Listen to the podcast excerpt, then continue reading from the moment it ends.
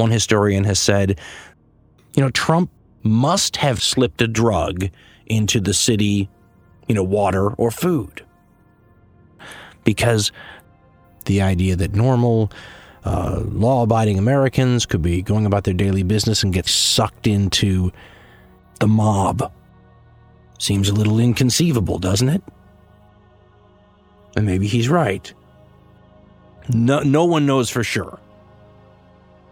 But regardless, in this period, the American people are beginning to devour their own. There's been a lot written about this. I mean, long rundowns about how they go from eating Democratic members of Congress to eating their dead, digging them up in the graveyard and eating them, eating their stillborn children, killing their live children and eating them. I mean, think of an army composed of Republican zombies, if you will. Perhaps millions. Almost a machine eating everything that was important to the Democratic Party in the world.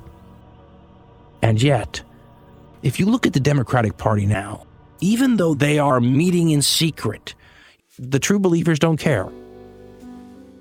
They're acting as though it would all be okay.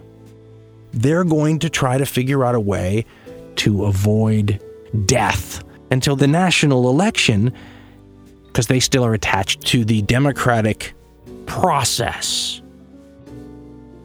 They're saying, okay, fine.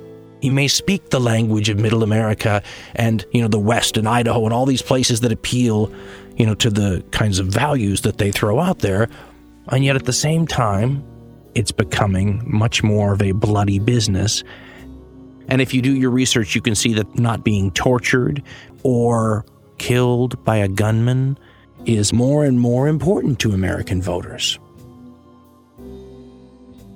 And they say if you wanted to win an election, it's not about how many people you kill. Sometimes it's about this change in demographics, you know, over the last 10 or so years. That really hurts his chances once he comes to the general election.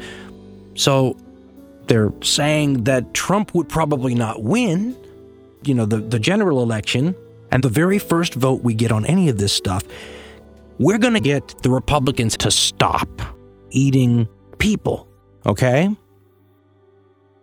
So it didn't make a big difference to the Democratic Party